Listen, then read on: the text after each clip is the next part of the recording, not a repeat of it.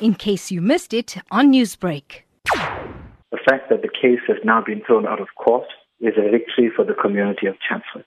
The 20 individuals who were incarcerated uh, because of their detest of the levels of crime in Chatsworth, those individuals came out in support of the family who had lost their daughter and also to show how disgruntled they were about the high levels of crime in the town.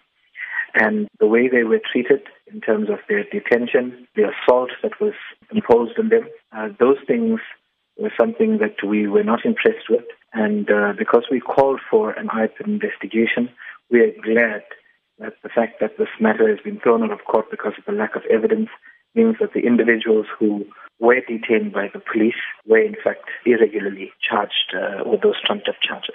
Have you received a response from IPID? We pushed for the IPID investigation. We also launched uh, a series of questions in the provincial legislature where we asked the Premier to launch an inquiry into the actual incident and who had given the instruction to shoot because it was a violation of several laws in our country. But we have not had sight of the IPID investigation report yet, nor have we had sight of the report by the Premier.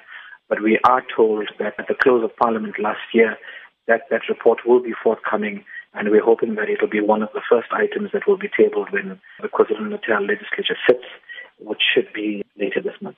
Newsbreak, Lotus FM, powered by SABC News.